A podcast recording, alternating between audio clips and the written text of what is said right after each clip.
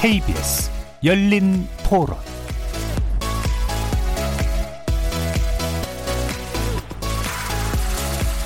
안녕하십니까. KBS 열린 토론 정준희입니다.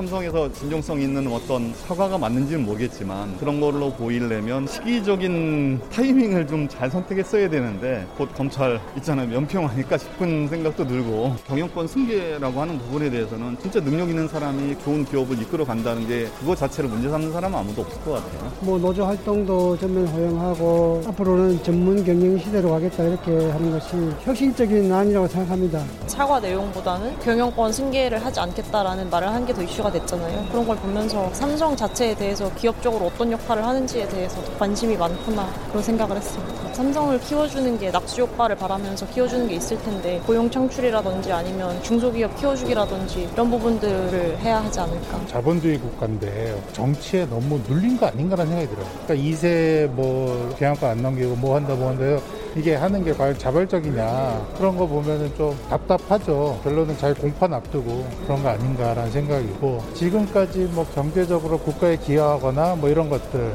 이제 와서 저렇게 되는 거는 저게 과연 경제를 위한 조치인지는 모르겠고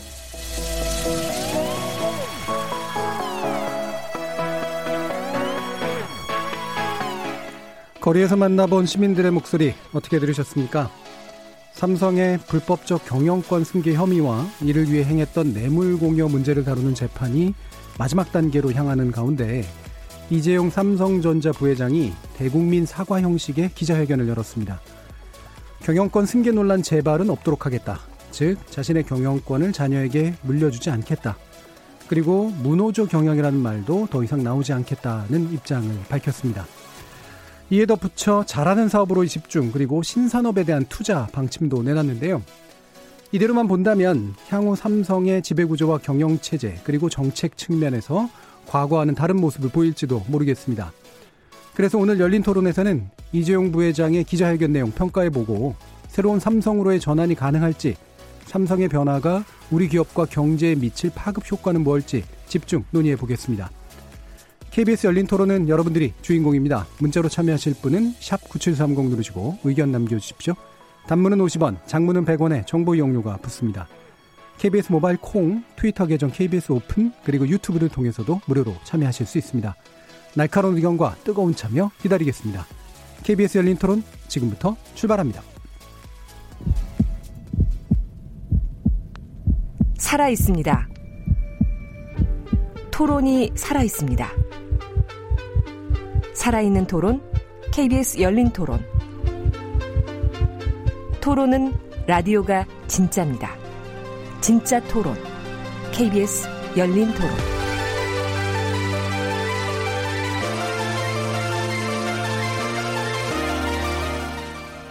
우리 사회의 뜨거운 감자라고 할 수 있는 삼성 문제에 대해서 논의해 주실 세 분의 패널 모셨습니다. 먼저 삼성전자 임원을 지내셨고요. 현재는 한국 반도체 디스플레이 학회장이신 한양대 박재근 교수 나오셨습니다. 네, 안녕하십니까. 박재근입니다. 자, 그리고 삼성의 무노조 정책, 경영권 승계 방식 등에 대해서 지속적으로 비판해 오셨던 분입니다. 정의당 박원석 정책위 의장 나오셨습니다. 네, 안녕하세요. 박원석입니다. 자, 그리고 경제 문제를 아주 알기 쉽게 풀어주시는 분이죠. 박영미 음. 경제평론가 나오셨습니다. 안녕하세요. 자, 이렇게 음, 세 분의 어, 패널께 묻고 싶은 부분 또 이 주제에 대해서 말씀 나누고 싶은 내용 이런 것들 많이 의견 부탁드리겠습니다.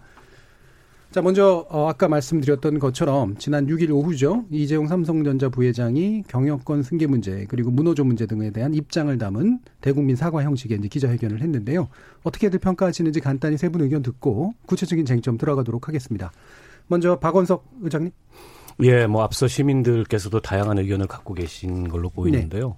네. 어, 다양한 의견이 있을 수 있습니다만, 이제 저나 정의당 입장에서는 진정성이나 구체성을 좀 찾아보기 어려운. 네. 즉, 지금 이제 파기환송심을 앞두고 있는데요. 피고인이지 않습니까? 네. 다분히 그 재판에서 양형상 어떤 유리한 결정을 받아내는 것을 목표로 한 그런 사과로 보인다. 이렇게 생각이 들고요.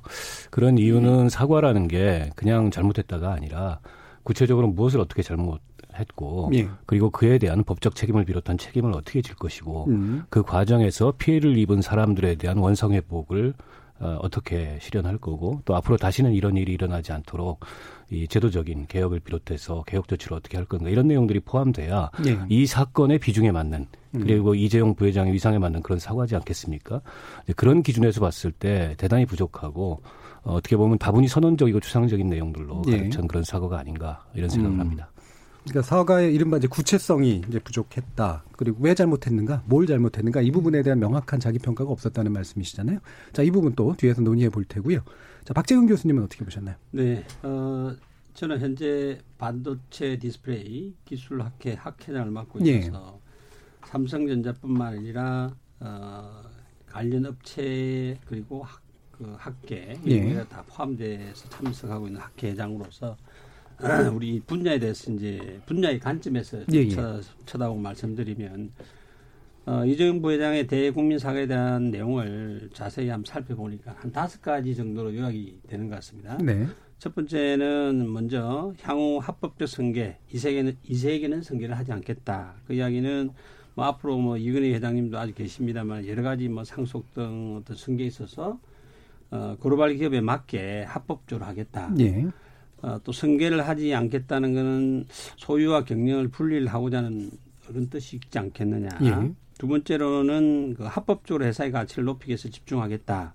이게 사실 나중에 설명을 드릴 기회가 있으면 설명드리겠지만 글로벌 IT 기업은 어, 지금 혁신과 기술력으로 어떤 신사업을 한다든지 그 다음에 글로벌에서 그 위기를 극복하고 리더십 가지기 위해서는 어, 이렇게 하지 않으면 불가능하다. 네. 네. 그래서 본인의 스스로의 그 업무 자체가 이런 그 현재 글로벌 IT 위기 극복 및 미래 준비에 대한 역할이 본인의 역할이다 하고 예. 명시를 한 것 같고요. 세 번째 노조를 인정하고 노동 상권을 보장하고 노동법을 준수하겠다. 이건 뭐 당연히 그렇게 해야 되는 예. 것이고요.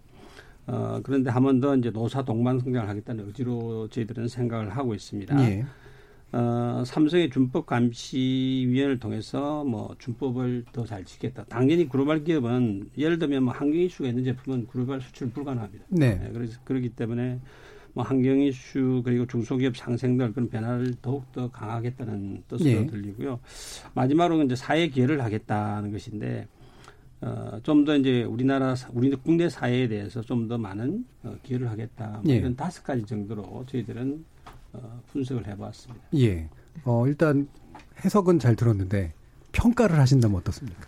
어, 제가 이제 학, 아까 말씀드린 예. 것처럼 어, 저는 뭐 정치하시는 분도 정치하는 사람도 아니고 예. 또 어, 기업과 어, 저희 학회가 이제 기업과 그다음에 뭐 대학과 예. 출연 연구소 연구원께 다 합치는 그런 학회입니다. 그래서 예. 저희들은 이제 산업 관점에서 보게 되면 산업 관점에서 어 좀 긍정적으로 저희는 예. 평가를 하고 있습니다. 음, 이 정도면 이제 글로벌 기업으로서의 삼성이 이제는 해야 될 일을 하겠다라는 네. 방향을 잡았다라고 이제 긍정적으로 평가를 해주셨고요. 박영희 평론가. 네, 일단 과정을 보면 옆구리 찔러서 하는 절인 건 분명하죠. 예. 파기환송심 재판부에서 준법을 어떻게 구체적으로 실천해 나갈 것이냐 이걸 액션으로 보여달라고 해서 구성된 게 준법감시위원회고 예.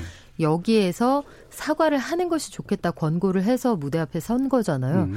그럼에도 불구하고 저는 선언적인 의미는 있다고 보는 게 일단 내용상으로는 당위론입니다. 아주 당연한 네. 얘기인데 대한민국에서 비즈니스 하는 기업이 대한민국 법 지키면서 하겠다. 준법 네. 경영하겠다. 너무나 당연한 얘기고요. 노동 3권은 이재용 부회장이 이야기하지 않아도 헌법이 규정하고 있는 법적인 권리입니다. 네. 그동안 안 지켜왔는데 지키겠다. 역시 당연한 얘기고 그 승계와 음. 관련해서 4대 승계를 하지 않겠다는 사실 오너 일가가 결정할 문제는 아니에요. 이 부분은 주식을 많이 가지고 있는 사람, 그러니까 주주들이 이사회를 열어서 결정을 네. 할 문제이지 그걸 이재용 부회장이 한다 안 한다 이야기를 한다는 것 자체가 네. 그리고 그게 우리의 빨간 속보로 계속해서 뜬다는 것 자체가 대한민국 기업들의 다소 후진적인 지배 구조를 음. 보여주는 반증이기도 하거든요. 앞서 그 박위 박 의장님 말씀하신 그 구체성은 저는 오히려 앞으로 여론의 추이를 봐가면서 그리고 파기환 송심 재판부가 이 배당 문제가 아직 결정이 안 됐잖아요. 네. 아마 여론 추이에 따라서 구체적인 액션이 하나둘씩 전 나올 거라고 봐요. 이건 네. 주머니에 들어있다고 보는데 선언적인 의미를 찾으면서도 아쉬운 점은 뭐냐면 이 당일에 서초 사옥에서 사과를 할때 불과 걸어서 한 10분 거리에 25년 전에 해고된 삼성 테크윈의 해고 노동자가 철탑에서 고공 시위를 하고 예, 예. 있었거든요. 김용희 씨입니다. 삼성 테크윈에서 노조를 조직하려다가 해고된 분인데 이제 그 회사는 심지어 삼성의 그룹 안에도 없거든요. 예. 한화의 판지도 몇 년이 지났는데 그분한테 가서 그냥 악수 한 번이라도 하고 현장으로 가면 좋지 않았을까? 혹은 예. 사과 이후에 그분을 따뜻하게 한번 안아주는 모습.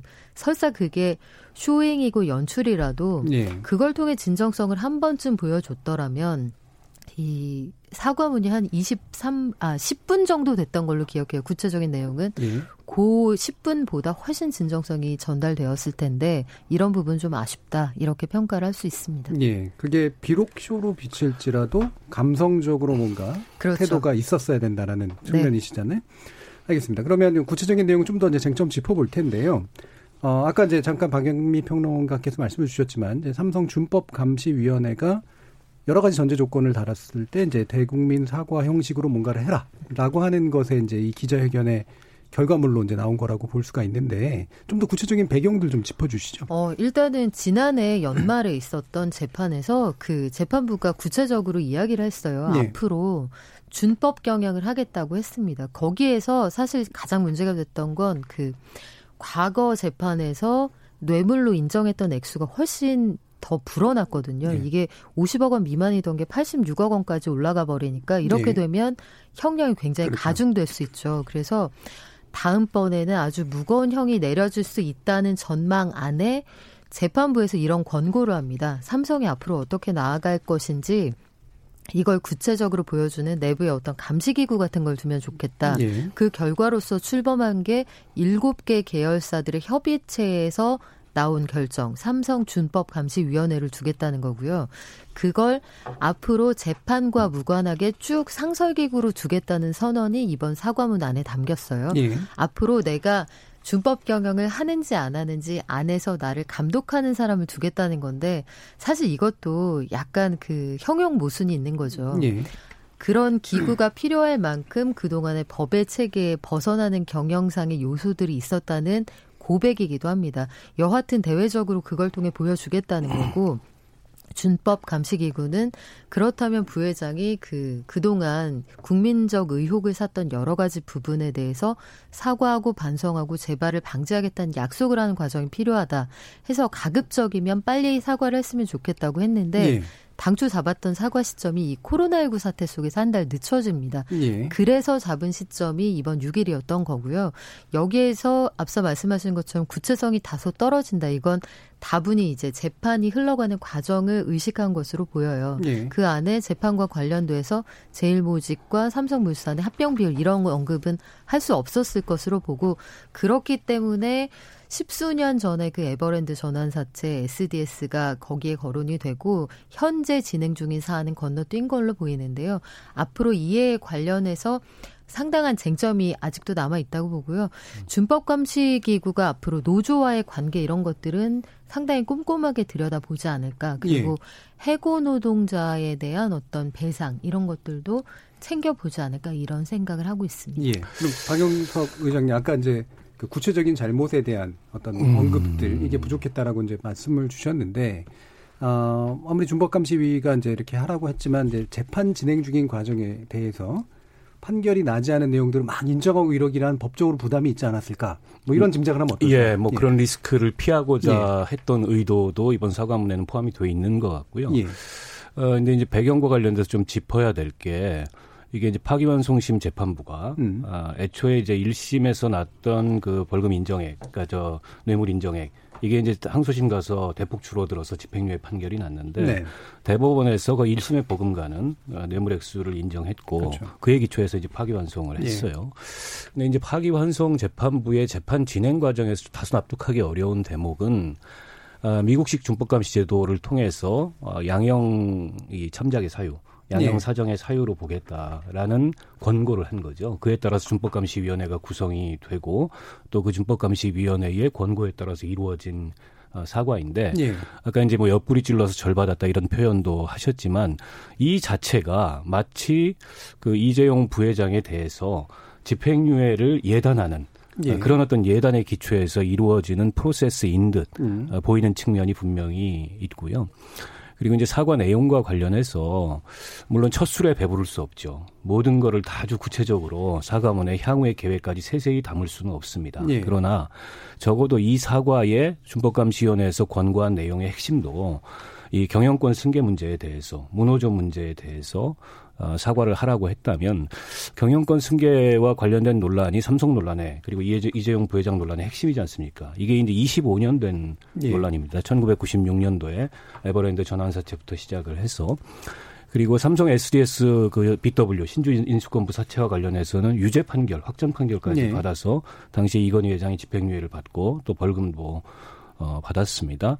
근데 이거를 과거에 있었던 사건으로 그냥 언급하고 넘어갔을 뿐이라는 거예요. 예. 과거에 있었던 논란으로 죄송하다는 표현은 했지만 어, 그에 대해서 과연 이 경영권 승계와 관련된 논란에 대해서 진정한 책임의식을 갖고 있느냐뿐만 아니라 지금 그 진행되고 있는 이 뇌물 사건이나 아니면은 이저 삼성 바이오로직스 회계 분식에 대한 개인 문제에 대해서도 물론 이건 현재 진행 중인 사건이기 네. 때문에 구체적으로 언급하기 어려웠으나 재판 중인 사건 정도로 언급을 하고 넘어갔다는 거예요. 그런 면에서 봤을 때 과연 이그 경영권 승계에 대한 논란에 대해서 이재용 부회장이 진정한 책임을 느끼고 있느냐 예. 이 점은 하나 의심스럽고 어, 그에 대해서 너무 밍숭맹숭하니까 예. 사세 경영 안 하겠다 음. 이렇게 얘기를 했는데 저는 그걸 보면서 약간 실소를 금할 수 없었어요. 왜냐, 왜냐하면 본인의 경영권 논란도 해소가 안 됐습니다. 예. 그런데 거기서 향후에 20년 혹은 그 이상 걸릴지도 모르는 그 이상 뒤에 일어날지도 모르는 아들에게 경영권 승계를 안 하겠다는 자체가 도대체 지금 무슨 의미가 있느냐. 그거는 내가 A를 잘못했는데 A는 묻지 말고 앞으로 B를 하겠다. B를 안 하겠다. 이렇게 네. 얘기하는 거하고 똑같은 거거든요. 그런 면에서 이건 그야말로 이제 언론 플레이용으로 한 줄 집어넣은 것이 불과하다. 이런 생각이 들고 게다가 지금 이재용 그 삼성 일가에 아, 이재용 일가의 지분을 삼성 전 계열사를 다 합쳐봐야 5%가 안 됩니다. 네. 근데 5%가 안 되는 지분을 가지고서 400조짜리 기업 집단의 경영권 승계 운운한다는 것 자체가 굉장히 왕조적인 인식을 여전히 보여주고 있는 거죠. 예. 그런 면에서 그 언급은 오히려 대단히 부적절한 언급이다 저는 그렇게 생각합니다. 예. 지금 이제 삼성의 순환 출조 구조 문제까지도 이제 쭉 전반적으로 이제 짚어 주셨는데 어 박재근 교수님 어떻게 보세요? 지금 준법 감시 위원회가 어, 지금 지적하신 것 같은 경우에는 이미 이제 집행유예를 전제해 놓고 이제 일, 일종의 빠져나갈 구멍을 마련해 준 법적인 어떤 행동이다. 사실 이게 법적 행동이 아니죠. 이 자체는. 근데 이런 부, 예, 부정적인 평가에 대해서는 어떻게 평가하시나요? 제가 뭐 이쪽 분야 전문가도 네. 아니고 전문가 일단 아니다는 걸 말씀드리고요. 어, 저희들이 이제 산업 관점에서 보는 점은 조금 다릅니다. 예. 왜냐하면 이 준법감시위원회가 굉장히 중요한 것이 여러분 잘 기억해 보시면 우리가 스마트폰에는 스티브 잡스라는 세계적인 천재가 스마트폰을 만들었죠. 예. 그게 불과 12년밖에 되질 않았어요. 그런데 그때만 하더라도 삼성전자는 글로벌 IT 기업의 어느 한 중간 정도 순위. 예. 그때 최고는 역시 소니였죠. 예. 그런데 이 스티브 잡스가 글로벌 어, 스마트폰을 만들어서 우리 소말 모바일 시대로 가면서 삼성전자가 동반해서 성장을 한 겁니다. 예. 사업 분야가 엄청나게 커졌습니다. 음. 완제품을 만드는 뭐 스마트폰, 뭐 TV 이런 완제품 만드는 가, 가전 어, 완제품 만드는 무슨 사업부가 가전이 있고요. 또 그, 거기에 들어가는 핵심 부품인 반도체 디스플레이가 네. 있는 겁니다. 어, 매출액이 예를 들어서 한 10, 2018년 기준으로 한다 하더라도 어, 10년 전에 비해서 매출액은 뭐 약 한 240조 정도로 벌써 4배 뛰었고요. 네. 그 다음에 이익을 보더라도 10배 정도 뛰어온 글로벌 이제 완전히 글로벌 IT 업체에서는 최고의 회사로 오게 된 거죠. 예. 이 10년 동안 성장을 하면서 반드시 동반해야 되는 것이 뭐냐면 윤리와 도덕입니다. 예. 기본적으로 우리가 예를 들어서 예를 들어서 반도체를 만드는데 어떤 뭐 환경적인 문제가 있었다. 어, 그런 제품을 예를 들어 수출을 한다. 예. 이거는 불가능합니다. 예, 글로벌 비즈니스를 하기 위해서는 반드시 준법은 철저하게 지켜야 되는 겁니다. 예. 그리고 그 요구는 더욱더 강합니다. 특히 글로벌 leading IT 기업이라면 반드시 그걸 지켜야 되고요. 예. 또 그걸 지키지 않으면 더 이상 성장이 불가능하기 때문에 어, 이런 준법 감, 감시위원회 중요성을 아마 본인들이 더 잘 알지 않겠느냐.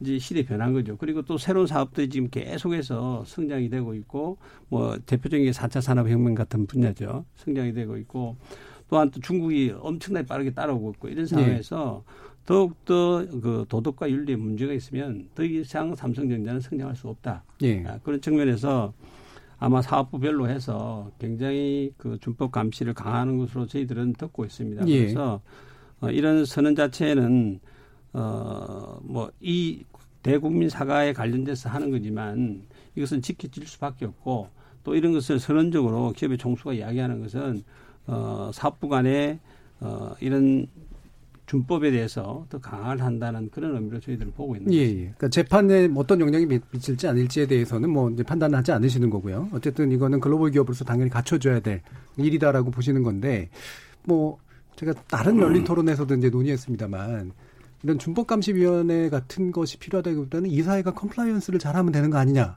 라는 지적을 한단 말이에요. 이사회 스스로가 그런 감시 기능을 지배구조에서 했어야 되는 거 아니냐. 그렇습니다. 예. 사실은 이제 준법감시위원회도 좋지만 예. 어, 이거는 이제 앞서 우리 교수님께도 말씀하셨지만 글로벌 기업이라면 당연히 어, 지켰어야 될 음. 어, 그런 법과 제도 뭐 이런 걸 지키지 않았기 때문에 어떻게 보면 나온 궁여지책이고요. 더군다나 예. 재판이라는 코너에 몰린 상황에서 그보다 더 중요한 건 이사회 개혁이죠. 음. 이사회가 정말 제대로 된 역할을 했다면 예. 그런 식의 불법적이고 편법적인 그 경영과 혹은 관행 이런 게 가능했겠느냐. 예. 때문에 저는 준법감시위원회를 어, 이재용 부회장 재판 결과와 상관없이 유지하겠다는 선언보다 음. 이 사회를 이렇게 개혁하겠다라는 예. 게 훨씬 더 중요한 어떻게 보면 제도적 개혁인데 그런 부분에 대한 언급은 없고요. 삼성이 과거에도 여러 번 사과를 했었습니다. 선대 음. 회장 때부터도. 예. 근데 그때마다 아, 당시에는 좀 구체적 개혁 조치들이 있었어요. 예를 들어서 2008년에 그 특검이 이루어지고 비자금 사건이 터졌을 때 이건희 회장이 물러났습니다. 물론 이제 2년 뒤에 곧바로 복귀를 했지만 예. 그리고 이제 그룹 전략기획실을 해체를 했어요. 물론 그것도 이후에 미래전략실로 부활을 했는데 지금 이제 미전실도 없습니다만 삼성 바이오로직스 수사 과정에서 보면 이- 이재용 부회장의 최측근이라고 할 수 있는 정윤호 그 삼성전자 전자 사장이 사실상 사업 지원 TF라는 이름으로 예. 이 바이오로직스 회계 분식을 사실은 기획하고 주도했다는 그런 수사 결과가 나왔어요. 근데 그에 대해서 이런 반응 언급이 없습니다. 그렇다면 정윤호 사장의 거취를 포함해서 이, 이 사업 지원 TF라는 이런 조직을 해체한다든지 예. 아니면은 본인이 경영 일선에서 일단 물러난다든지 예. 이런 과거 이 선대 시절부터 이런 사회적으로 삼성이 문제가 불거졌을 때 취했던 구체적 조치에 예. 버금가는 조치가 있어야 되는데 이번엔 아무런 그런 내용이 없습니다. 그래놓고 이거를 다 그 준법감시위원회로 미루겠다. 준법감시위원회에서 일곱 개 계열사에다가 이제 구체적인 프로그램을 내라고 제안을 했더라고요. 그리고 이제 일곱 개에 있는 그 계열사에 있는 준법감시 팀에서 아마 예. 이런저런 프로그램들이 기획이 나오겠지만 과연 그런 기획이 어, 얼마나 이 삼성의 변화 음. 또 실질적인 개혁 이걸 만족시킬 수 있는 기획이 나올까 아니면 지금 이 재판 중이고 검찰 수사 중인 예. 이 상황을 모면하는 그런 기획에 그칠까 저는 사실 개인적으로 굉장히 회의적입니다. 예. 그래서 뭐 예를 들면 스스로가 경영권을 일단 포기하겠다라든가 아니면 지금 경영권 승계 과정을 만들어냈던 시스템 자체를 폐지하는 그런 가시적인 어떤 노력이 먼저 됐어야 된다는 말씀이신데 지금 준법감시위원회가 네. 당연히 이제 이런 의심을 할 수밖에 없잖아요. 그 내용은 물론 훌륭할 수 있으나 그리고 그게 어떤 어 어드바이스를 한다거나 이런 것들을 따라야 될 필요는 있지만 삼성이 뭘 지켜야 되는지를 모를까? 이를테면 그게 자문이나 어떤 이런 기구의 성격일까? 아니면 뭔가 강제력을 지닌 기구일까? 사실은 그 자체가 강제력을 지니긴 대단히 어렵잖아요. 그렇죠. 그렇지는 않고 강력히 권고한다의 예. 수준이고 그 사실 이게 쉽지 않은 게요. 이사회들이 이른바 거수기 기능을 해오는 건 뭐 어제 오늘 일도 아니고 음. 삼성만의 문제도 안, 아닙니다. 뭐 대표적으로 보면 대한항공의 이사회가 제대로 기능을 했더라면 예. 조 트리오 그 음. 조실과 남매들이 그런 그 전횡을 저지르지 못했을 거고 아마 그 조연아 씨가 그런 상황까지 가지 않았겠죠. 조현빈 씨도 마찬가지고 그런데 삼성도 뭐 다르지 않은 상황이고요. 나서서 이사회를 개혁하겠다. 사실은 이사회 자체가 독립성을 가져야 하는 기구이기 때문에 오널가에서 이사회를 개혁하겠다. 이것도 사실은 좀 어폐가 있는 표현이에요. 네. 여하튼 이재용 부회장의 경우에는 이번 사과문 전체의 맥락에서 내가 허물이 많지만 열심히 해보겠다. 나는 물러나지 않는다는 의지를 강력하게 어필을 했고요. 사과의 기술적인 측면에서 보자면 이 달이 아니라 손가락을 보게 만드는 기술적인 요소는 굉장히 많았다고 봐요. 말씀하신 네. 것처럼 핵심적인 내용이 담기지 않았다는 비판을 사세 승계를 하지 않는다는 화제성으로 예. 덮을 수 있는 그런 기술적인 것들 아마 적어도 국내에 한 손꼽히는 로펌 3개 정도에서는 음. 들여다봤겠죠. 뭐 음. 법적인 문제, 어떤 표현상의 문제, 그리고 뒤로는 그러니까 그 삼성의 어떤 홍보 조직 단에서는 네. 원래는 우리가 승계 문제는 거론하지 말자고 했는데 음. 극구 부회장이 그 문구를 넣었다라는 내용을 극구 예. 말하지 말라면서 음. 여러 가지 루트로 이제 흘리는 이런 과정들을 보면 굉장히 이렇게 치밀하게 짜여진 극인 건 맞아요. 그럼에도 불구하고 제가 의미가 있다고 보는 부분은 여기에 그 이재용 부회장이 이렇게 언급하는 부분이 있습니다. 삼성전자를 위시해서 삼성은 인류 기업이지만 삼성을 보는 기술에 대한 평가는 높지만 우리 그룹을 보는 시선은 따갑다는 걸 내가 네. 알고 있다. 네. 그런데 여기에서 정확히 우리가 좀 분리해서 봐야 되는 게 삼성이 곧 이재용은 아니에요. 네. 삼성이라는 그룹을 향한 우리 국민들의 감정은 늘 애증의 쌍곡선입니다. 네. 해외에 나가면 삼성, LG 간판 붙어 있으면 뿌듯하거든요. 음. 굉장히 뿌듯하고 주변에서 누가 삼성 입사했다고 하면 굉장히 부러워들 하고 그런데 또 한편으로 보면 여러 가지 석연치 않은 일들이 반복되어 온 것도 사실이거든요. 예. 특히 바이오로직스 지금 수사 중인 내용이고 이재용 부회장에 대한 소환도 좀 이루어질 것으로 보이는데 내용을 보면 결국은 이 지배, 승계 이 과정에서 제일 모직하고 물산하고 합병하는 과정에 타당성을 마련하기 위해서 자산도 적고 훨씬 영업이익도 적은 이 제일모직의 주식 가치를 높게 쳐줘야 되는 이유로서 등장한 게 바이오로직스 회계분식이거든요. 예, 예. 제일모직 아래에 있는 이런 알짜 자회사가 있다를 보여줘야 하니 바이오로직스는 너무나 가치가 있는 회사여야 했던 거고 이 과정이 결국 회계분식으로 이어지는 겁니다. 예. 결국은 이런 것들에 대한 석연치 않음을 국민들의 눈높이에 맞춰서 설명할 수 있어야 삼성이 그리고 이재용 부회장이 설 자리가 생기는 거거든요. 예, 예. 결국 이 일련의 과정이 국민들의 눈높이에 삼성이 따라가는 그런 과정이라고 봐요. 그래서 앞으로는 오늘가도 내가 곧 삼성이다. 혹은 내가 곧 이 기업이다. 이런 그 약간 시대착오적인 이런 사고에 동일시에서 좀 벗어나야 할 겁니다. 예. 지금 경영권 승계 문제는 뭐 스스로가 결정한 문제가 아니다. 네. 라고 하는 게 이제 근본적인 건데, 어, 아까 뒤에 더 이제 오너 경영 문제는 이제 2부에서 좀 짚어보긴 하겠습니다만 박재현 교수님께 제가 여쭐게 같은 산업의 입장에서 보시면요. 어 이제 비슷한 종류의 이제 그룹이라고 볼수 있는 LG 그룹 같은 경우는 4대 뭐 승기가 이미 이제 돼 있단 말이죠. 근데 그게 이제 삼성을 보는 누군가는 좀 시각차가 있고 온도차가 있는 부분, 이 부분은 산업의 관점에서 보면 어떻게 좀 해석해야 될까요? 굉장히 어려운 질문인데요. 예. 어, 우선 이제 삼성과 LG 모두 음. IT 글로벌 IT 기업이지 않습니까? 예, 전자기업이고요. 네, IT 예. 기업이고 아까 앞에서 말씀드린 것처럼 글로벌 기업이라는 것은 국내만 사업을 하는 것이 아니고 전 세계적인 사업을 하는 데 있어서 뭐 윤리 도덕은 기본적으로 지켜야 되는 것이고요. 예. 어 이제 두 회사가 그 어떤 뭐 기술적인 것이나 또 그룹 자체의 그 필라소피가 좀 많이 다릅니다. 네. 네. 다른데 분명한 것은 이 두 회사가 어, 글로벌 경쟁에서 이제 스스로 살아남아야 된다는 것이고요. 예. 어, 한편으로 지금 많은 두 회사가 많은 그 매출액과 이익을 내지만 한편으로 또 엄청난 그 중국 등의 추격, 그 다음에 미국의 뭐 견제 이런 것 때문에 사실은 또 굉장히 위기 있는 예. 것이고요. 어, 지금 앞에 두 분은 뭐 이쪽 그 분야의 전문가신데 산업적으로 보면 어, 이런 이슈가 뭐 빨리 좀 정리가 됐으면 좋겠다는 예. 생각입니다. 예, 경영권 리스크에 관련된 예. 거죠. 예. 왜 그러냐면은 어, 실제로 이제 글로벌 IT 업체는 그 뭐 20년, 30년 전에 그 기업의 종사하고 많이 다릅니다. 네. 예, 왜냐하면 사업의 범위가 워낙 커졌고요. 또 글로벌 경쟁력도 치열하고 전문성이 워낙 큽니다. 예. 그렇기 때문에 기업 총수로 해서 경영에 참여한다 건 현실적으로 어렵습니다. 오히려 기업의 총수가 할 수 있는 것은 미래의 어떤 신 투자에 대해서 어, 그것을 조율하고 준비를 하고 하는 이런 역할밖에 제한적으로 할 수밖에 없습니다. 네. 예, 그만큼 사업의 범위가 커지고 경쟁이 치열한 거죠. 어, 그런 측면에서 빨리 이게 좀 정리가 되어서 어, 제가 뭐 어떻게 그분이 뭐 삼성이 이재용 부회장이 어떻게 어떻게 뭐 죄를 인정하고 뭐 이런 걸 제가 말할 입장은 전혀 되질 않고요. 빨리 이게 정리가 되어서 현재 지금 글로벌 환경이 굉장히 안 좋습니다. 예. 어, 아시는 것처럼 어, 작년만 하더라도 일본의 수출 규제, 글로벌 IT value chain이 막 붕괴가 되는 조짐이 보이고 있었는데 이번에 코로나 때문에 좀 더 심화가 됐고요. 예. 중국의 추격, 미국은 또 IT의 글로벌 리더 그 리더이기 때문에 계속 유지를 하려고 하다 보니까 중국하고 무역 전쟁을 하는 것이고요. 예. 중국은 우리 시장인과 동시에 우리 또 추격자로서 그냥 우리 그냥 정말 우리 목표까지 와, 와 있기 때문에 빨리 이런 문제가 좀 정리가 음. 돼서 정말 이 글로벌 IT 기업에 맞도록 또 그 역할을 반드시 해야 되는 사람이 필요하기 때문에 예. 뭐 그런 일이 좀 빨리 이루어졌으면 하는 그런 그러니까 바람입니다. 예, 위기를 해결하고 리스크를 해결하려면 사실은 예측성을 높여야 되잖아요. 그러면 빨리 해결하는 게 필요하다는 말은 뭐 다들 동의하실 텐데 어 제가 이게 직구준 질문인지 모르겠는데요. 재판이 결과가 이재용 부회장이 부정적으로 나와도 어쨌든 빨리 해결되는 거잖아요.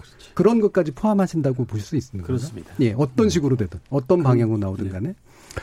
그러니까 저는 이제 글로벌 경쟁력이라는 음. 것을 우리가 앞으로는 어떤 기준에서 봐야 될지에 대해서 한번 생각을 좀 해봐야 되는데 일단 삼성이 가진 경쟁력이라는 것은 가장 중요한 요소는 이 기술력과 예. 그다음에 혁신적인 경영 전략이겠죠. 저는 그거라고 믿습니다. 근데 그 어두운 이면이 있다는 겁니다. 지금 우리가 여기 오늘 얘기하고 있는 주제처럼 불법적이고 편, 편법적인 경영권 승계라든지 음. 또 노동권을 인정하지 않아왔던 예. 아, 그런 어떤 문호조 경영이라든지 또 비정상적인 음. 지배 구조라든지 그리고 원하청 이 계열사들 간에 예. 어, 제대로 된 관계, 이 비정상적인 관계라든지 이런 게 사실은 직간접적으로 오늘날 삼성의 경쟁력을 만든 어두운 요소들이거든요. 예. 근데 과연 앞으로도 글로벌 시장에서 그런 어두운 요소들이 주는 경쟁력을 가지고 이, 이 세계, 이 업계를, IT 업계를 leading하는 그런 leading 그룹이 될 수 있을까? 저는 불가능하다고 봅니다. 예. 점점 더 경영은 투명, 투명 해지고 있고 그리고 법을 지키고 원칙을 지키고 더 나아가서는 공동체의 이익에 혹은 공동체의 가치에 복무하는 그런 기업의 상 같은 게 강조되고 있는데 지금 삼성은 어, 대외적으로 아 이- 이재용 부회장 사과문에도 있습니다. 앞으로 경영 환경이 경쟁 환경이 이렇게 변화하고 있고 유능한 인재들을 예, 모셔와야 되고 그러기 위해서 그게 나의 역할이다 이렇게 얘기하고 있는데 사실은 그런 역할을 이재용 부회장이나 혹은 이재용 일가가 잘 하려면 지금까지 삼성이 성장해오는 과정에서 한편으로 축적해왔던 이 어두운 면들을 제대로 털어내야 됩니다. 네. 근데 털어내는 게 이런 식의 사과로 털어진다는 게 아니에요. 예. 그에 대해서 분명한 책임을 지고 지금도 사실은 삼성의 지배 구조는 비정상적인 지배 구조에 의존하고 있지 않습니까? 예. 사실상 삼성전자의 주인은 삼성생명이에요. 음. 그건 금산분리 원칙에 위배되는 거고 보험업 감독 보험업 감독 규정에 의해 의존해서 이 비정상적인 지배 구조를 유지하고 있는데 이에 대해서 이번 사과문에서는 단 한마디도 언급을 안 했어요. 예. 경영권 승계만 안 하겠다고 얘기했지. 그러니까 이런 문제를 저는 궁극적으로 해소하지 못한다면 지금 삼성이 갖고 있는 글로벌 경쟁력이라는 앞으로 뒤처질 수밖에 없고 자칫하면 물거품이 될 수 있다. 음. 이런 점을 우리가 경계해야 된다고 생각합니다. 어, 저도 예. 완전히 공감하는 게 네, 박영민 평론가님. 앞서 그 진행자께서 말씀하셨잖아요. LG도 사세 승계했는데 음. LG는 그렇게 욕 안 먹었단 말이에요. 삼성은 왜 유독 안 하겠다는데도 이렇게 음. 논란이 되느냐? 저는 이게 소위 경영학에서 말하는 도덕 자본의 힘이라고 봐요. 예. 그러니까 앞으로의 기업이 가져야 할 여러 가지 경쟁력 가운데에는 전장에서 정말 총칼로 싸우는 그 기술력, 제품의 완성도 이것도 있지만 도덕 자본을 평소에 얼마나 쌓아 놓았느냐, 기업이 가지는 신뢰도가 얼마나 되느냐, 예. 이게 무너질 때 주가에 반영된다는 건 대한항공 사례에서도 우리가 여실히 느꼈단 말이죠. LG의 경우에는 일단 구씨 집안하고 허씨 집안이 LG와 GS로 나눠질 때의 그 아름다운 결별이 하나 있었고 선대 구본무 회장이 쌓아놓은 여러 가지 미담 마일리지가 있었단 말이죠. 그런데 삼성의 경우에는 오히려 여러 가지 의혹들이 있었고 선대 회장이 그 여러 가지 문제가 있어서 그때도 뭐 국가의 자산을 헌납한다 이런 사례가 있었고요. 예. 이건희 회장의 경우에도 물러난다고 하고 슬그머니 돌아오는 과정이 있었고 당시의 사과는 지금보다 또 세련되지 못했습니다. 그때 당시에는 할 일도 많고 내가 아쉽지만 물러난다 이런 입장이었죠. 예.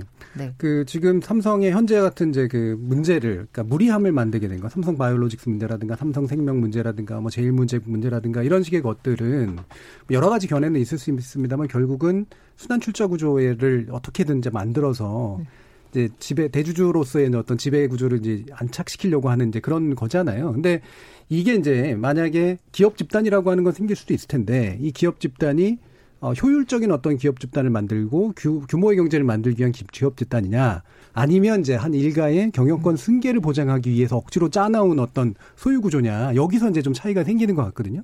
그러니까 이것도 어려운 질문이긴 합니다만 그 해외 이제 유수의 IT 자본들이라든가 그다음에 뭐 그 전자기업들 같은 물론 전자기업 우리나라가 훨씬 더 큽니다만 이런 경우에 보면 이제 사업 분야라든가 이런 것들을 이렇게 억지로 엮어가면서 이런 대기업 집단을 만드는 것은 외려 본 사업에 불리하잖아요.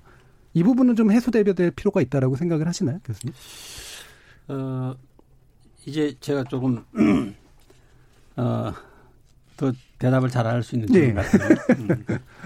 어, 그 우리 삼성전자라는 회사가 그 IT 기업으로서는 굉장히 특이성을 가지고 있습니다. 네. 그러니까 예를 들어 애플 같은 회사, 뭐 인텔 같은 회사. 애플은 아시는 것처럼 스마트폰을 만들면서 매출이 엄청 크죠. 한 제품만 하는 겁니다. 완제품만 네. 하는 거죠. 왜냐하면 소프트웨어를 워낙 잘하기 때문에. 네. 그리고 구글 같은 경우는 소프트웨어 완제품을 하고 네. 인텔은 반도체를 만드는데 모든 데 CPU가 다 들어가죠. 네. 뭐 노트북부터 해서 스마트폰 저 인터넷 데이터 센터까지 다 들어가는데 어, 해외 회사들을 보면 딱 한 분야를 하는 겁니다. 네. 뭐 완제품을 하느냐? 그렇죠. 아니면 네. 뭐 부품을 하느냐? 아니면 부품을 만들기 위한 소부장을 하느냐? 이렇게 딱 나눠지가 네. 있는데 네. 삼성전자는 이제 글로벌 아까 말씀드린 것처럼 글로벌 기업 IT 기업으로 성장했을 때 그럼 경쟁력이 뭐냐? 네. 우리가 예를 들어서 IT 소프트웨어 기술이 뛰어나느냐? 사실은 아닙니다. 네. 지금도 턱없이 음. 수준이 낮죠. 그런데도 소니를 이렇게 손해를 물리치고 세계 1등의 기업이 될 수 있었던 것은 삼성전자가 두 가지를 하는 겁니다. 완제품과 부품을 그렇죠. 동시에 하는 거죠. 예. 그게 삼성전자의 이제 경쟁력이었던 겁니다. 예. 뭐 두 분께서는 또 사회 분야의 전문가시지만 그러다 보니까 그 경쟁력을 이겨야 되는 것이죠. 그 driving force는 뭐였냐면은 바로 스마트폰이었어요. 예. 스마트폰에 들어가는 어 부품을 먼저 시작하면서 그러면 완제품까지 가져서 완제품이 가졌던 것입니다.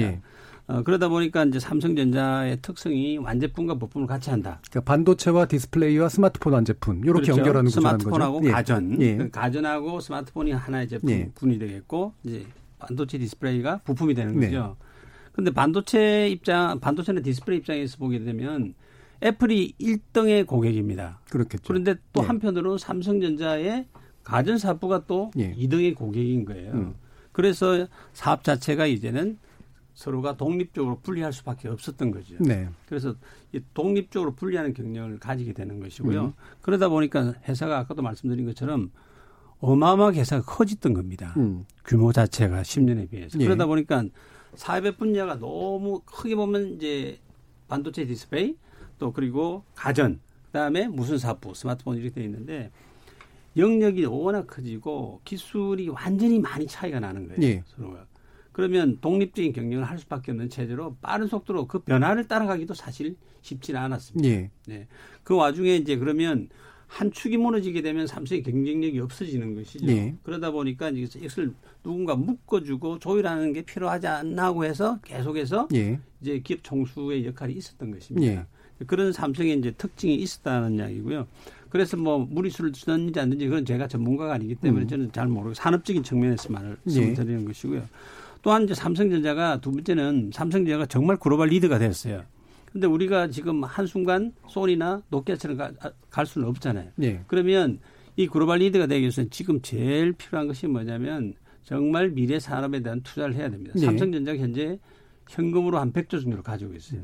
정말 저러기 기회죠. 요즘 글로벌 경제가 안 좋기 때문에 M&A가 훨씬 쉬운 겁니다. 그래서 삼성이 예를 들어서 자동차 쪽으로 진입, 진입을 해야 됩니다. 자동차에 네. 반도체도 들어가고 그게 뭐 스마트폰도 들어가고 여러 가지가 들어갑니다. 그럼 진입을 해야 되는데 그걸 누가 결정할 거냐? 사업부장을 할 수 있는 능력이 사실 네. 없어요. 그런 면으로 그럼 제가 드리고 싶은 이야기는 네. 글로벌 IT 기업으로 성장을 했는데 너무 다양한 분야고 예. 이런 걸 조율할 필요가 있다. 예. 그런 역할을 자연스럽게 할 수밖에 없다. 예. 예. 그런 변화를 가져야 되는데 그런 변화를 가져가는데 지금 총수가 이제 이런 문제가 있으니까 굉장히 지금 지연이 되는 겁니다. 예. 를 들어서 2017년 후반기 자동차 사업에 들어가기 위해서 자동차 전장회사인 하만을 인수를 했는데 그 이후부터는 대형 M&A가 없습니다. 그 어찌 보면 삼성이 좀 멈춰, 멈춰지가 있는 느낌이 들거든요. 예. 아까 말씀드렸하셨던 네. 이제 오너 리스크 문제인데 이게 뭐 뒤에 이제 입으로 좀 연결돼야 되기 때문에 이제 마지막만 짧게 짚고 넘어가면 현실적으로 현 삼성에 좀 비대하게 서로 묶인 체제를 효과적으로 쪼갤 수 있다고 보세요? 두 분은? 결국에는 이재용 부회장이 예. 그리고 그 일가가 아, 삼성생명이든 삼성전자든 둘 중에 하나를 포기해야 됩니다. 네. 그렇지 않고서는 방법이 없어요. 지금 이제 삼성생명이 사실상 삼성전자의 주인인데 예. 이건 명백하게 금산분리 원칙과 보험업법의 규정을 어긴 아, 그런 그 지배구조이기 때문에 이거 해소해야 됩니다. 예. 근데 이제 이 정부에서는 점진적 해소, 그러니까 자발적인 어떤 해소 이걸 권고하고 있는데 삼성이 아무것도 이행을 하지 않았어요. 예. 21대 국회에서 다시 삼성생명법이 쟁점으로 저는 등장할 거라고 보고요. 어, 근데 지금 이제 삼성전자라는 게 대한민국 시가총액의 거의 30%에 그렇죠. 해당하는 예. 어마어마한 글로벌 어, 기업이고 좋은 기업입니다. 음. 근데 이 좋은 기업이 지금과 같은 경쟁력을 어, 유지하고 더 나아가서 이제 글로벌 IT 업계를 선도하는 더 좋은 기업이 되기 위해서는 이 오너 리스크를 해소해야 되고 네. 오너 리스크의 핵심은 지배 구조입니다. 근데 이 지배 구조를 해소하려면 지금처럼 이 금융 계열사를 동원해서 음. 어, 삼성전자를 간접 지배하는 네. 오너 일가가 이 해- 구조를 그대로 놔두고서는 불가능합니다. 네. 저는 이거 해소가 핵심이라고 보고요. 이게 삼성 개혁의 핵심이 돼야 된다고 봅니다. 예. 그 구체적인 내용, 오너 리스크 문제, 그 다음에 오너 경영에 관련된 문제, 2부에서 좀 더 살펴보겠고요. 어, 지금 청취자들도 아까 이제 우리 삼성전자가 한국 경치하고 완전히 묶여 있는 이 시점에 대해서 30, 그 주, 주식에 대해서 말씀 주셨는데, 어, 주식 투자한 청취자들도 있을지 모르겠습니다. 한번 의견 들어보고 가야 되겠네요. 정기진 문자 캐스터. 네, 삼성의 대국민 사과와 관련된 주제로 청취자 여러분이 보내주신 문자 소개해드리겠습니다. 먼저 유튜브 아이디 장영희님, 삼성은 무엇보다 세금을 먼저 내야 합니다 해주셨고요. K71837529님, 국내의 작은 기업에 불과했던 삼성을 세계적인 기업으로 성장시킨 건 이건희 회장입니다. 만약 삼성이 분할된다고 생각해보세요. 중국이 가장 좋아할 겁니다. 유튜브로 만년설님, 삼성 서초 사옥 앞에서 삼성의 노조 탄압으로 가정까지 파괴됐다며 철탑 위에서 300일 넘게 농성 중인 해고 노동자 김용희 씨에게 먼저 사과를 해야 한다고 생각합니다. 문자로 7977님. 이상도 좋지만 현실은 현실입니다. 삼성이 현장에서 잘 대처하는 부분도 많고 그곳에서 일하는 국민들도 참 많습니다. 삼성을 흔들면 우리 경제도 흔들릴 수 있습니다. 이런 모습을 다른 나라에서 어떻게 볼지도 생각해야 합니다. 유튜브로 아렐님. 재벌 대기업들의 후진 경영 구조 체제 안에서는 준법 감시위가 실제적으로 제 기능을 못 합니다. 법을 철저하게 지켜야 합니다. 그러기 위해서는 재판을 앞두기 전 예전부터 준법 감시회를 만들었어야 하지 않을까요? 문자로 김정우님. 삼성을 비판하면 교양 있는 사람처럼 보인다고 생각하는 분들은 반성해야 합니다. 현실은 영화나 드라마가 아닙니다. 삼성을 절대악으로 생각해선 안 됩니다. 라고 보내주셨네요. 네, KBS 열린 토론. 이 시간은 영상으로도 생중계되고 있습니다. 유튜브에 들어가셔서 KBS 일라디오 또는 KBS 열린 토론을 검색하시면 지금 바로 토론하는 모습 영상으로 보실 수 있습니다. 지금 방송을 듣고 계신 청취자 모두가 시민 농객입니다. 계속해서 청취자 여러분들의 날카로운 시선과 의견 보내주세요. 지금까지 문자캐스터 정의진이었습니다.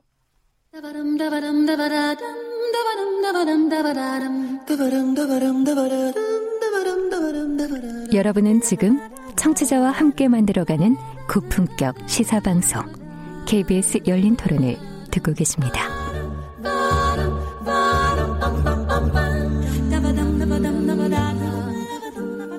예, KBS 열린 토론, 네, 삼성 그리고 대국민 사과의 문제, 이재용 부회장의 대국민 사과의 문제를 다루고 있는데요. 아까 이제 청취자분께서 삼성을 비판하면 교양 있는 사람처럼 보인다고 생각하는 분들 어, 반성해야 된다. 뭐 이제 무조건 비판하는 사람에 대해서 네. 아마 하시는 얘기라고 생각을 하고요. 어, 삼성에 대한 비판도 결국은 삼성이 어떻게 하면 더 좋은 글로벌 기업으로 될 것인가에 대한 음. 비판으로 아마 이해해 주시면 될 것 같습니다. 이 내용 박원석 정의당 정책위 위장, 박연미 경제평론가 그리고 한양대 박재근 교수와 함께 하고 계십니다. 그럼 박연미 평론가님이 네. 보시기에 실제 경영권 문제, 음. 예, 지금 짜고 있는 시나리오, 그러니까 일단은 가지고 있고 그 다음에 안 넘기는 정도로 마무리되는 네. 방식으로 갈 것 같으세요?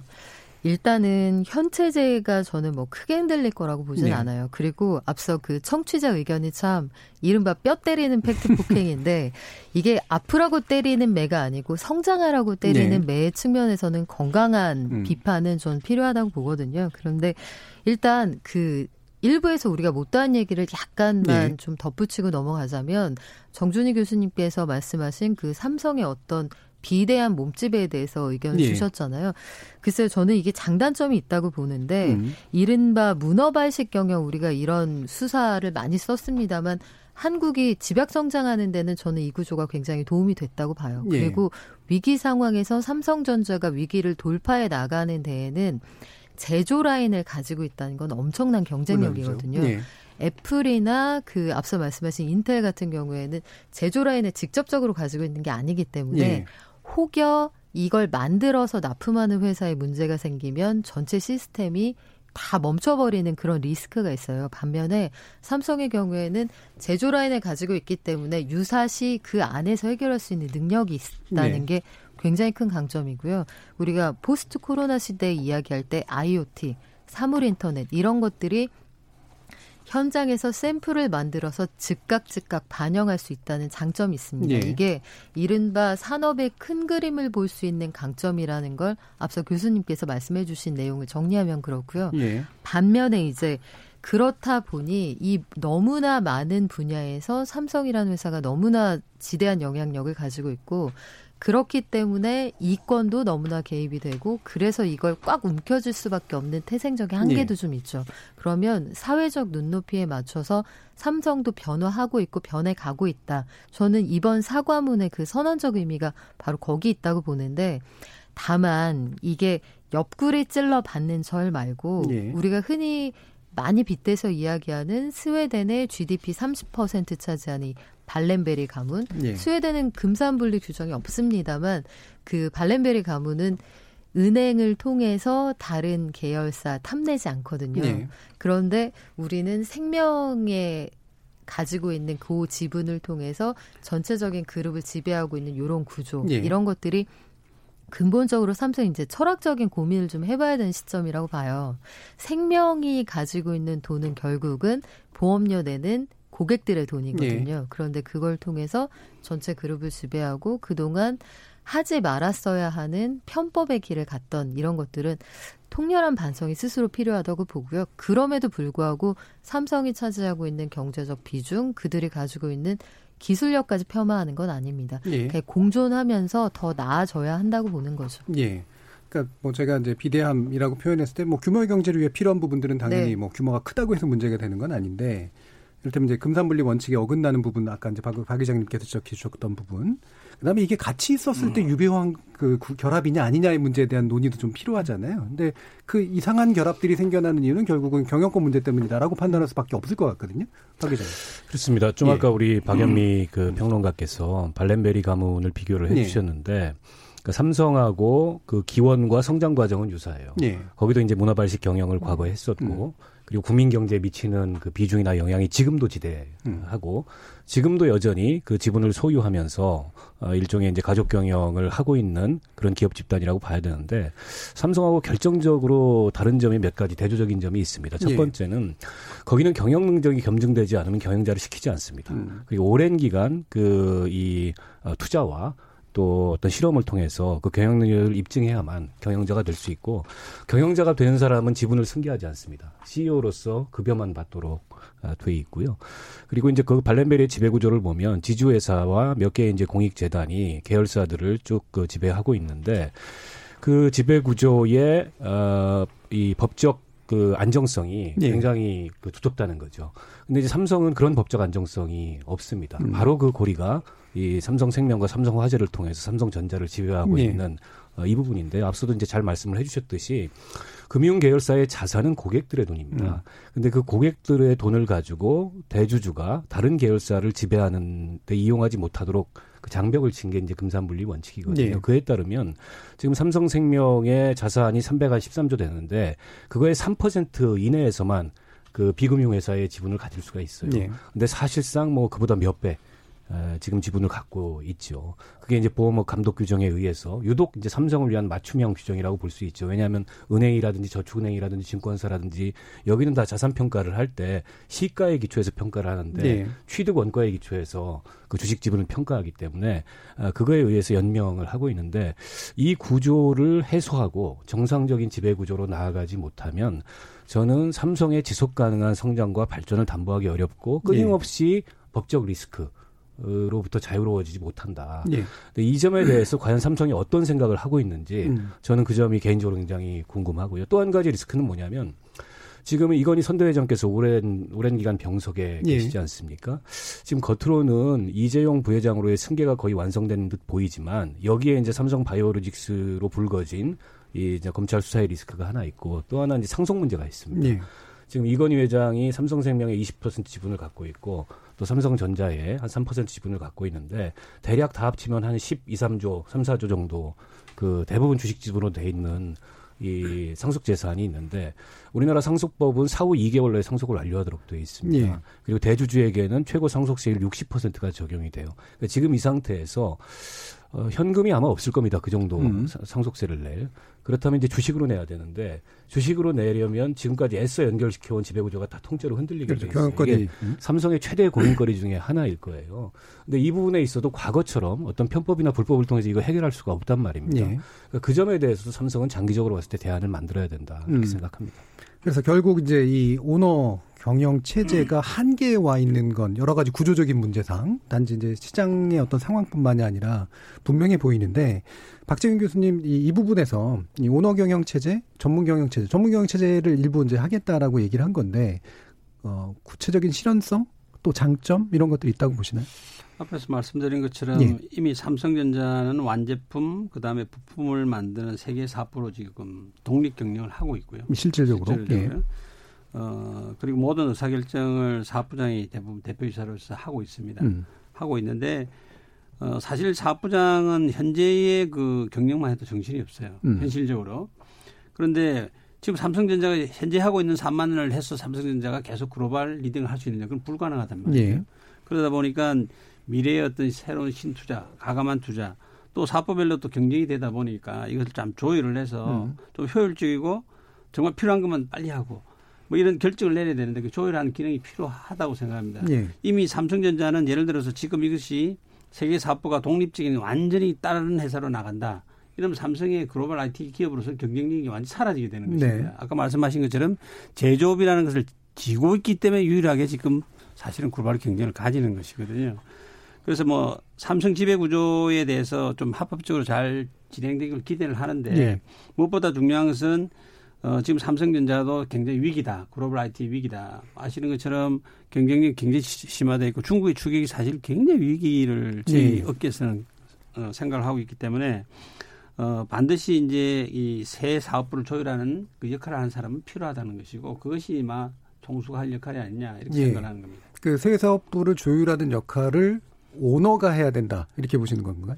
어, 지금 예를 들면 그 이런 겁니다. 옛날에 그 애플의 역사도 봐도 예. 마찬가지로 처음에 애플이 만들어져서 애플도 사업군이 이제 굉장히 많아졌지 않습니까? 스마트폰에서 TV 뭐 이렇게 계속 확장되기 때문에 처음에는 이것을 전체 조절을 하는 건 역시 오나가 시작을 했던 것이고요. 네. 그 다음에 이제 진쿡이라는 사람이 그걸 이어받았죠. 그, 그 진쿡이라는 사람이 이어받았는데 결국은 그 오나와 마찬가지로 거의 10년 이상을 하는 것이죠. 팀쿡 얘기하시는? 팀쿡 예, 예, 예. 그럼 예를 들면 이게 뭐 누가 오나가 될, 저 세계를 조율하는 사람이 누가 될지 모르는데 이 사람한테 예를 들어 한 10년 이상의 오나 같은 역할을 준다고 하면 뭐 삼성전자는 계속해서 성장을 하겠죠. 그러니까 팀쿡이나 스티브 잡스가 오너로 이해돼야 되나 아니면 어 전체적인 통합적 경영을 하게 되는 전문 CEO로 봐야 되나? 어, 그러니까 완전한 우리 전문 쇼보다는 어, 뭐 오나에 가까운 전문 쇼로 저희들은 보고 있는 겁니다. 왜냐하면 장기적인 그분들이 하는 것은 현재의 경영에 그렇게 참여를 안 합니다. 예를 들어 스티브 잡스가 살아있을 때도 스티브 잡스가 당장 시장의 경영에서 돈을 많이 버는 그 관심보다는 미래 새 제품이 뭘까? 경영의 기능 측면에서는 그런데 음, 네. 이를테면 대주주는 아니잖아요. 이분이. 그래도 지금 집을 제일 많이 가지고 있지 않나요? 제가 알기로 아닌, 걸로 알고 있는데. 예. 네, 예. 글쎄요. 박영민 이 평론가님. 큰 예. 그림을 조율하는 역할을 누가 하는 예. 것이 옳으냐는 저는 오히려 음. 이제 우리가 한 걸음 더 나아가자면 그게 이재용 부회장이든 아니든의 문제이보다는 그 사람이 그 능력과 그 위치에 갈 자격을 가지고 있느냐. 대주주든 아니든 그렇죠. 그걸 예. 통해서 갈라져야 한다고 봐요. 예. 앞서 말씀하신 그 애플의 사례를 보면 그 스티브 잡스가 자기가 세웠던 회사에서 쫓겨난 적이 있습니다. 예. 이사회가 당신의 경영 방향이 회사에 도움이 되지 않는 것 같다고 해서 내쫓아 버리거든요. 물론 밖에 나가서 또 다른 회사를 설립해서 다시 회사를 어렵게 어렵게 돌아옵니다만 이런 과정이 과연 음. 그 이른바 견제와 균형이라는 예. 것, 이 사회의 살아있는 기능이라는 것 그런 것들이잖아요. 음. 그런데 그동안 우리가 그렇게 해왔느냐 여기에 대한 자성이 필요하고 이건 뭐 국내 대기업 어느 곳이나 해당이 된다고 보고요. 또한 가지는 글쎄요 앞으로의 이제 그 신산업을 향해 달려가는데 그 강력한 리더십이 빠른 판단과 과감한 투자를 할 수 있다는 장점이 있기도 한데 예.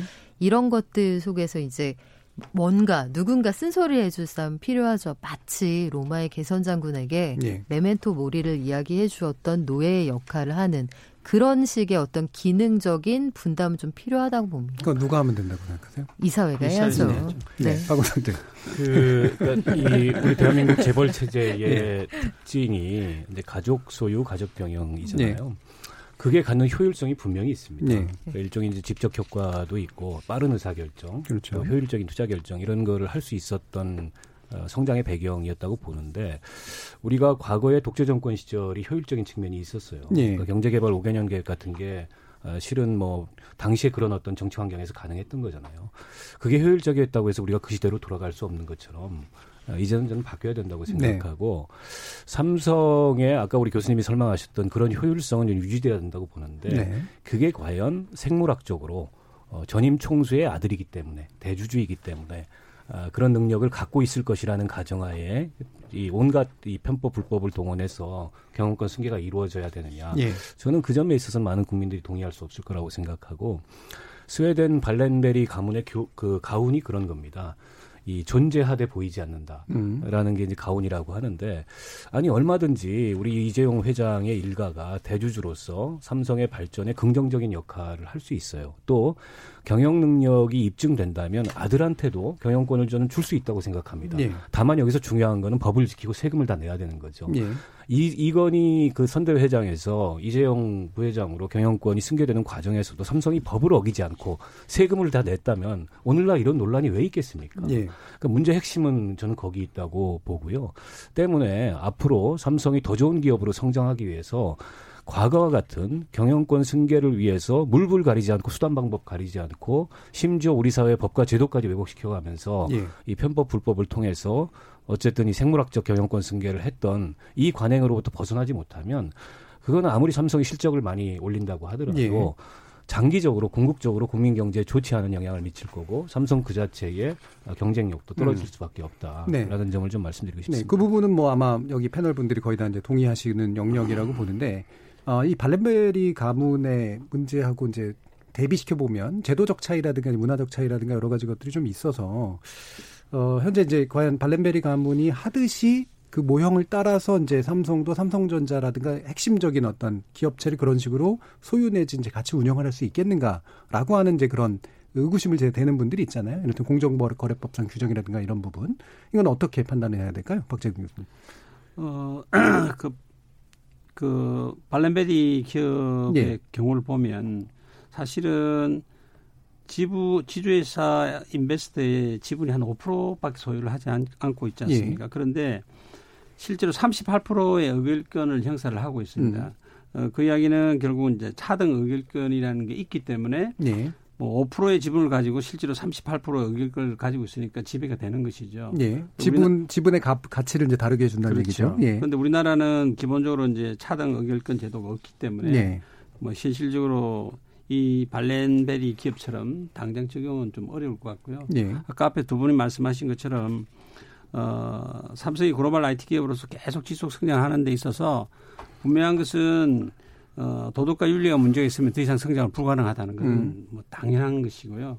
그것을 또 삼성 내부에서 누구보다 뭐 실제로 경영하신 분들이 잘 알고 계십니다. 그래서 뭐 좀 빨리 이렇게 해결이 되어서 어, 정상적인 어, 도덕과 윤리에 문제가 없는 그다음에 삼성만의 삼성의 이익만을 위한 삼성이 이제 아니지 네. 않습니까? 국민의 경제에 미치는 영향이라든지 또 삼성의 글로벌 비즈니스 자체가 국내만의 비즈니스가 아닙니다. 예. 이제 해외에서도 마찬가지로 커다란 어, 도덕적인 것과 또 얻은 이- 이익에 대해서 배려를 하는 예, 예. 동방성장하는 어, 그런 삼성전자로 성장을 해야 되기 때문에 어, 삼성에서 이번 계기로 해서 많이 바뀌지 않겠는가. 예. 예, 물론 지금 계속 바뀌어오고 있, 습니다만은 더욱더 바뀔 것으로 저희들은 기대를 하고 예. 있습니다. 지금 뭐 이제 그 이해 당사자가 이제 참여하는 사회적 책임을 지는 어떤 기업 지배 구조, 좋은 지배 구조에 대해서는 아마 좀 이따 약간 더 말씀을 좀 나눴으면 하고요. 제가 한 가지 갑자기 생각이 나서 교수님한테 여쭤보는데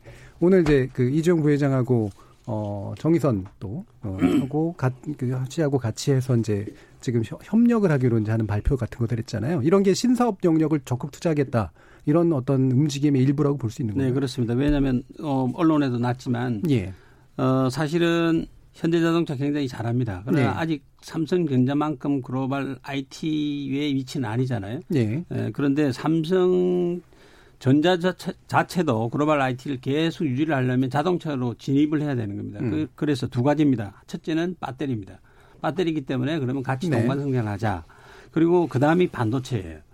예, 그래서 두 기업이 이렇게 서로 어, 조율을 하고 같이 성장하는 것은 굉장히 바람직합니다. 예, 예. 지금 이제 그 오늘 주제에 대해서 굉장히 대립되는 견해라든가 또는 갈등하는 견해들이 많이 도 나오고 있는데요. 뭐 대립이나 갈등이라기보기보다는 결이 좀 다른 건데 어 문자 4588님 같은 경우에는 삼성 좀 그만 들었으면 좋겠다. 어느 정부보다도 국민 경제 이바지한 바가 더 크다고 생각한다. 충분한 사과였고 앞으로 지켜보면 좋겠다 라고 이제 국익의 문제 관점에서 얘기를 해주셨고요. 코커님 같은 경우에는 승계 문제가 중요한 게 아니라 경영권을 얻기 위해 주식을 불법적으로 취득한 게 문제다. 합법적으로 하면 4세든 5세든 6세든 상관없다. 또 구사일사님 같은 경우에는 이재용 부회장이 없으면 삼성이 무너지는지 재벌 일가가 아니라 진정으로 삼성을 위한 길로 나갔으면 좋겠다. 뭐 이런 식의 의견들도 주셨습니다.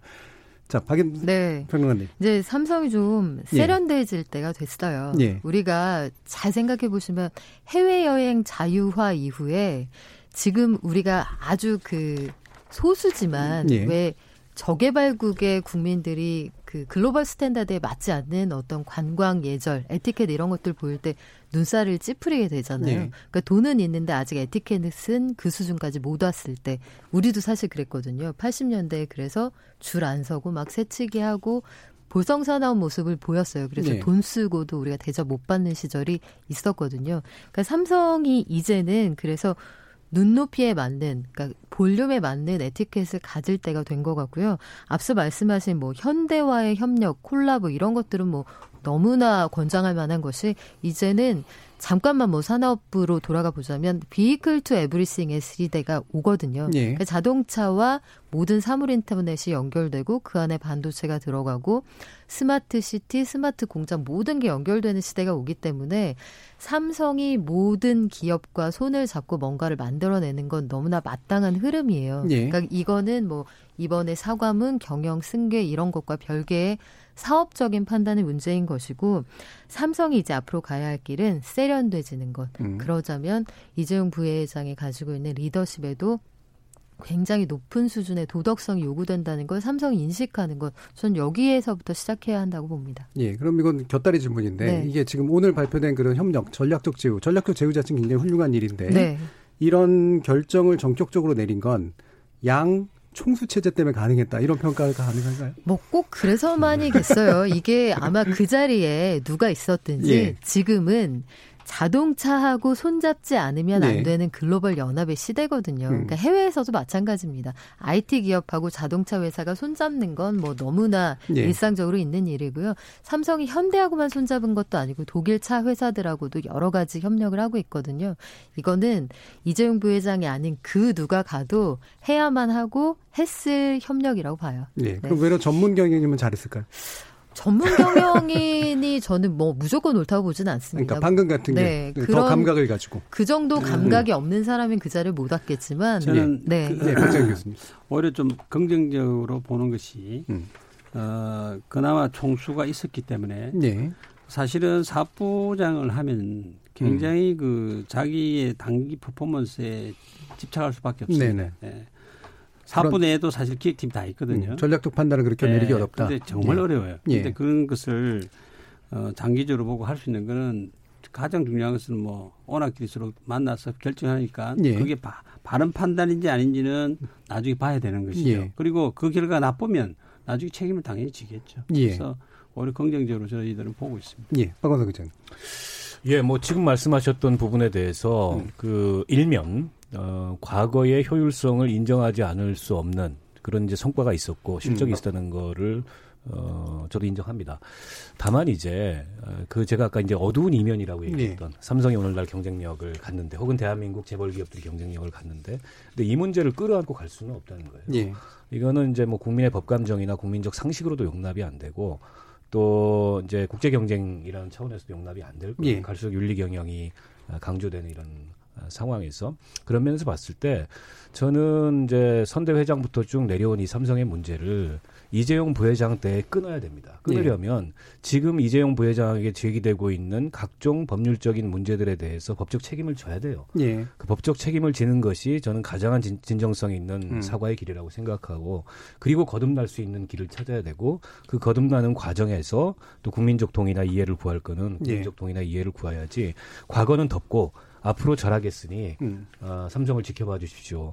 저는 그렇게 가기에는 이미 삼성의 과거라는 게 너무나 많이 불법과 편법으로 얼룩져 있기 때문에 어, 국민적 공감대나 동의를 얻기 어려울 거다. 이 예. 점을 좀 말씀드리고 싶습니다. 정치권도 좀 달라져야 될 것 같아요. 아니, 그렇습니다. 네, 밀어주고 끌어주는 되고. 그런 기업과의 네. 관계 이런 이번 법적 책임이 그러니까 이중 부회장에게 완전히 뭐 완전히 경우 완전히 멀어진다거나 네. 뭐 이건 기업을 할 수 없다 뭐 이런 의미가 되는 게 아니라는 말씀이시죠? 아 그렇죠. 예. 저는 그렇지 않다고 생각하고요. 예. 물론 이제 그 오너 체제 또 총수 체제라는 게 가능 효율성이 있었습니다만 어, 앞에 이제 우리가 발렌베리 예를 들었듯이 언제까지 과거의 그런 봉건적 관념에 기초한 예. 이 총수 체제로 갈 거냐. 그보다 훨씬 더 혁신적인 그런 리더십으로 가야 예. 되고 그런 면에서 봤을 때는 전문 경영인 체제가 가는 한계도 있지만 음. 전문 경영인을 훨씬 더 강화해야 되는 것도 맞거든요. 예. 그런 면에서 봤을 때 어, 삼성도 여러 고민이 있겠지만 지금 삼성한테 제기되고 있는 각종 의혹과 이 문제 제기들에 대해서 좀 겸허하게 예. 또 정말 거듭나겠다는 그런 혁신의 관점에서 수용할 필요가 있다고 생각합니다. 예. 박재현 교수님 산업의 네. 관점에서 삼성이 더 나아지기 위해서 어떤 네. 제안해 주실까요? 어, 지난 저도 뭐 반도체 디스플레이를 30년 넘게 예. 현장에서 어떻게 보면 우리 이제 열심히 일한 우리 직원들 그죠? 어, 이에서 삼성이 만큼 성장을 한 거죠. 어, 그게 또 원화가 있어야지 이런 가감한 투자 때문에 또 그런 체제가 필요했던 것이고요. 네. 어, 삼성이 더 발전하기 위해서는 현재 사업부별로 전문 경영 체제가 아마 더 강화가 될 겁니다. 음. 그리고 더 강화가 돼야 되고요. 역량은 더 키워지겠죠. 어, 그럼과 동시에 또 조율하는 기능은 반드시 가보면 더 필요하다. 네. 네. 그래서 오히려 어, 제가 어렸을 때 근무했던 삼성이나 지금 또 이 산업에서 계속 있으면서 보는 삼성 어, 지금은 시대가 달라졌다는 겁니다. 네. 예, 아까 계속해서 제가 말씀드렸지만 규모도 달라졌고 글로벌 위치도 달라졌고 그렇기 때문에 그에 맞는 두 분이 말씀하신 것처럼 그 수준에 맞는 삼성이 돼야 되는 것이고 어, 그래서 옛날과 다른 온화의 그 철학이 있어야 되는 것이고 네. 역할이 있어야 되는데 음. 그 가버먼트에서는 여전히 아직은 그 조율하는 그런 가버먼트 역할을 음. 할수 있는 어, 온화가 지금 필요한 것이고요. 네. 무엇보다도 잘하지 않으면 10년 동안 해봐서 잘하지 않는 예. 뭐 20년 동안 해봐서 잘하지 않으면 이제는 된다. 시대 흐름이기 때문에 음. 자동적으로 바뀌지 않겠느냐. 예. 오히려 좀 잘하라고 격려해주고 음. 예, 그렇게 해야만이 지금 사실은 아까 말씀드린 것처럼 몇 년 동안 정말 그 돈이 있으면서도 ML을 못 하고 있는 겁니다. 그래서 이럴 때 삼성에서 일하는 사람들은 중국의 추격 때문에 두렵습니다. 예. 예 서로 변화를 원하는 거죠. 알겠습니다. 아, 그런 것을 좀 잘하라고 격려를 해줬으면 감사하다는 말씀드리고 예, 이렇게 이제 시장 변화의 경향 그리고 우리가 이제 더 이상 도, 그렇게 유지할 수 없는 어떤 환경이 도래했기 때문에 어, 삼성도 더 기민한 변화가 필요한 시점이 아닌가 싶습니다. 오늘 토론 함께해 주신 한양대 박재근 교수, 정의당 박원석 정책위 의장 그리고 박연미 경제평론가 세 분 모두 수고하셨습니다. 감사합니다. 고맙습니다. 감사합니다. 저는 내일 저녁 7시 20분에 다시 찾아뵙겠습니다. 지금까지 KBS 열린 토론 정준이었습니다.